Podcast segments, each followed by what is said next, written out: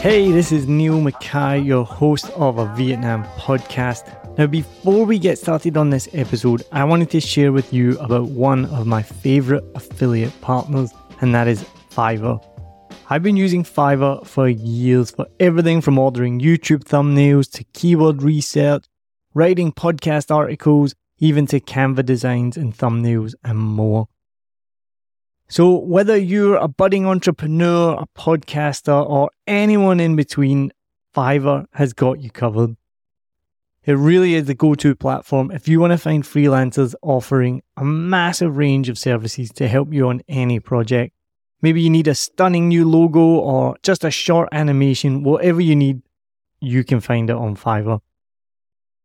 What I love the most is how easy Fiverr makes it to connect with talented freelancers from around the world, all at prices that will fit whatever your budget is. Plus, with Fiverr's secure payment system, you can trust that your transactions are safe and secure. No dodgy people you meet on Facebook groups that disappear with your money and never give you what you want. What, that's only happened to me?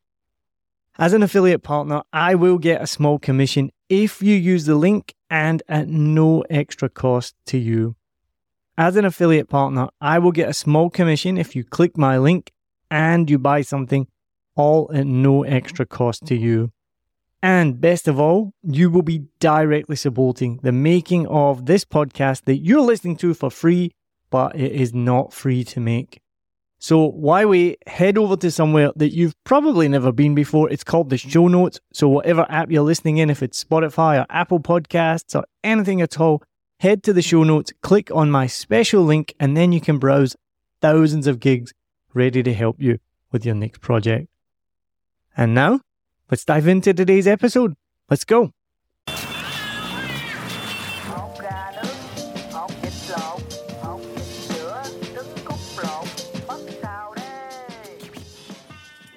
Right, what's your favourite sunset spot in Vietnam? Oh, um, in Hanoi. Yeah, on our lake in Tejo. Yeah, Yeah, that's I've seen that. Yeah, it's beautiful, stunning up there. Yeah. mất xào đây Um, I would say uh, my place actually because Really? I'm, I'm I'm lucky to live by the river, Yep. not in Thao Dien, but on the other side. You know, on uh, when you go on Tran uh, Tran Nao, uh, you have many little street who goes by the river, and I'm just in the front on the Vinhomes and the landmark 81, You just overlook that. on the other side of the river. Yeah, you yeah, know? yeah. So Don't give your address away. Have people. Oh no no no no no no no! I'm not going to. but I want to explain. Yeah, you know, yeah. By the river there, you know, uh, just in front of the landmark, uh, and the, the you know the Vinhom. Yeah, yeah. You have the sunset. The sunset goes down, so you can see it between the tower, you know, and things. I know exactly because uh, I work just on Tran Nao, and the sun. We can see the sunset at that time of day, and it is. It's yeah, that's a good one. That's a really spectacular sunset spot. mất xào đây I love Da Nang sunsets and also uh, the island, Phu Quoc. I know I'm not saying it right, but No, yeah, I think Yeah. you're pretty close. Full what? I think. Is, Phu yeah, yeah, they say it different. Yeah, that I, the, I just went there and the sunsets were amazing there as well. Very beautiful. to be honest, actually, I enjoy so many sunsets on Twitter that I would say Vietnamese Twitter is, is a great place to enjoy a sunset. So it's a bit less exclusive to say Twitter. Uh, I guess probably from my apartment. I'm out in, in District 7. I'm very lucky that uh, we don't have another building in our direct view. So we get some good sunsets uh, from our apartment. And I especially appreciate them because my first couple of years living in uh, Vietnam uh, also had a balcony and one meter, literally one meter away from the balcony, was the next building. Uh, and so it used to be that if you were on the balcony, you could lean out, look straight up, you could see a small strip of blue sky. And I lived there for a couple of years. And so moving into a place where there wasn't a wall in front has, has kind of brought me a lot of joy. So that's probably where I enjoy the most sunsets. Nice. This is really tough because uh, with the pollution is difficult for for the sunset in the cities. But I think my ultimate place is in general is Dalat, and as um, I remember this very fondly because I made a trip out there and we got an opportunity to go horse riding in the hills slash mountains, and along with the climate and um, the weather up there, actually, the sunset is gorgeous. That was in Dalat for um, Christmas, and yeah, beautiful up there. Mm-hmm, right. It's actually cold, sort of there. Yeah, that was the best thing about it was uh, experiencing some weather. I struggle with this one. I don't think I'm too much of a sunset set spot person, but I mean, I really like this bar. Like when I first moved there, and it, it was Broma, so it's changed a lot since um, I first came to Vietnam. But that would probably be like one of my most favorite just because it reminded me of a time of like first coming here discovering rooftop bars in vietnam in the middle of a really busy city on Nguyen Hue and it's just like wow like this like you know for me that was like uh, uh, an awesome time in vietnam. So yeah. Mm. and on that street Nguyen Hue i'm probably butchering it when you first came in in 2013 that wouldn't have been finished right no, it wasn't finished. No, you could drive everywhere, and now like you can't drive anywhere on that street. Yeah. Oh, you could drive on that street when you lived when you first came here. Yeah, it was like two massive avenues. So like what you get in like District Seven and stuff, like just two like big ass roads, right? Oh wow! No, I just like go anywhere you want. Yeah, yeah. So they they completely revamped it. So it was there when I when uh, it was revamped and it turned into like a walking street, right? Um, but yeah, it was like you know typical Vietnamese traffic. You can do whatever you want.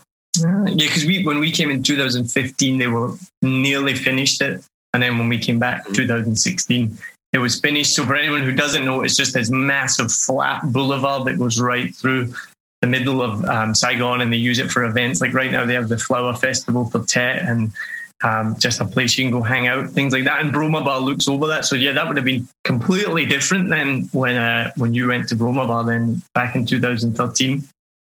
Yeah, totally. To- like more quiet, more more like sleepy and, and and just really nice. Yeah. And do you know that used to be a canal?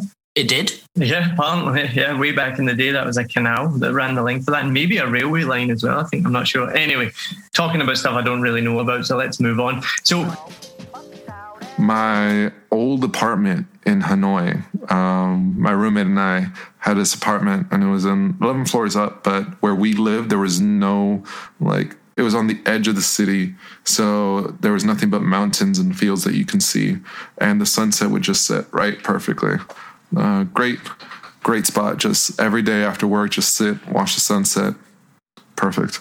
Mountains like you see the tam dao mountains bavi mountains in the background. It's nice. Nice. Um, I, I, guess it has to be um, uh, Da Nang. And any particular place in Da Nang, or just anywhere in Da Nang? Uh, um, the beaches, um, the, so the the beaches in Da Nang are quite nice, and they're actually clean. Um, they're, very pretty, they're pretty clean compared to like the other beaches in in, uh, in Vietnam, like Vũng Tàu. Also Da Nang because uh, it's where that, that that part of Vietnam is where my parents are originally from. So you know, there's a lot of attachment. So there's a bit of attachment to that.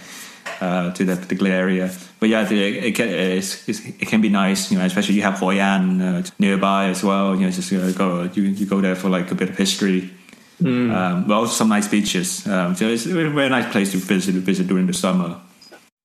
And I don't know if you've been yet, but just recently, my wife and I we visited the Ba Na Hills with the hand bridge, and that was a and the French village that they have on top of the mountain, which seems like it would be really cheesy and it's like it sounds terrible, like a fake French village. But it's actually really well done and it's really nice. And we, we had a great time. And, and the sunset, actually, we were up on the top of a mountain and the sunset was incredible. Yeah. Yeah, uh, yeah. Actually, like um, the last time I was there was uh, the, the, last time I was in Vietnam. Like uh, I went there back in August. I was doing a, I was actually doing a, a couple of shows there uh, with Devon Gray, and uh, I happened to have friends who was living in Da Nang, so uh, I went on a trip with them. We went up to Ba Hill. I think they, they were doing like an Oktoberfest kind of thing, like at the time.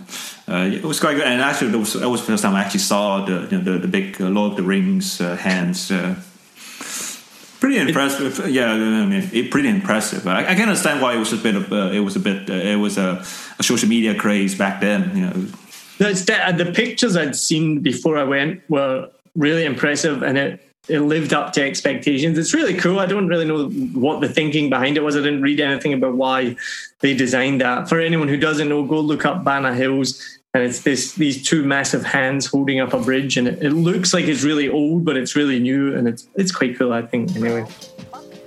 I've seen a lot of sunsets in Vietnam.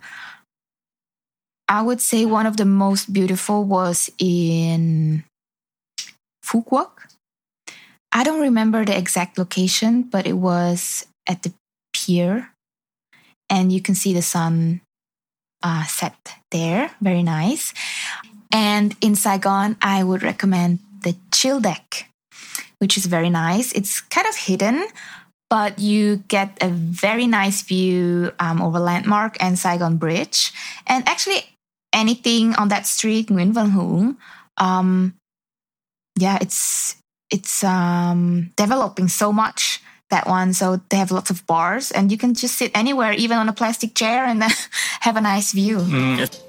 I had like great a great sunset in Phu Quoc at Epizode Festival. That's at Sunset Sanato. Um, it's on the it's like um, on the west side, kind of like in the middle of the island. It's beautiful there.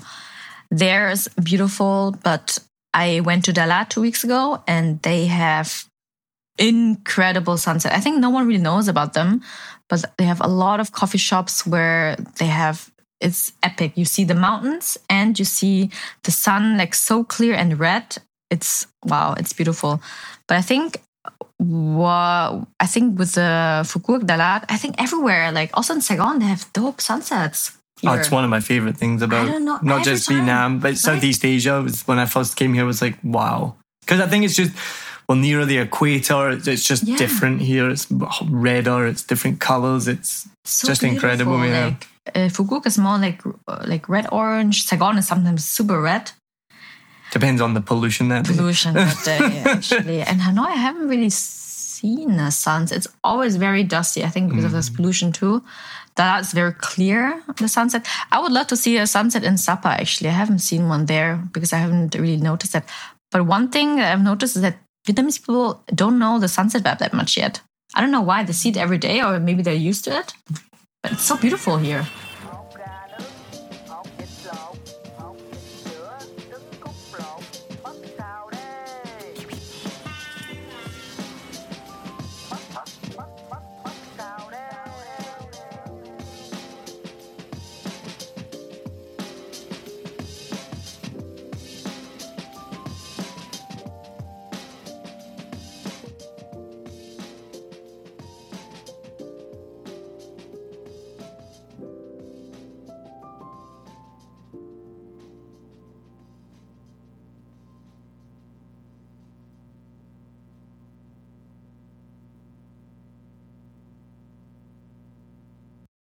I hope you enjoyed this episode.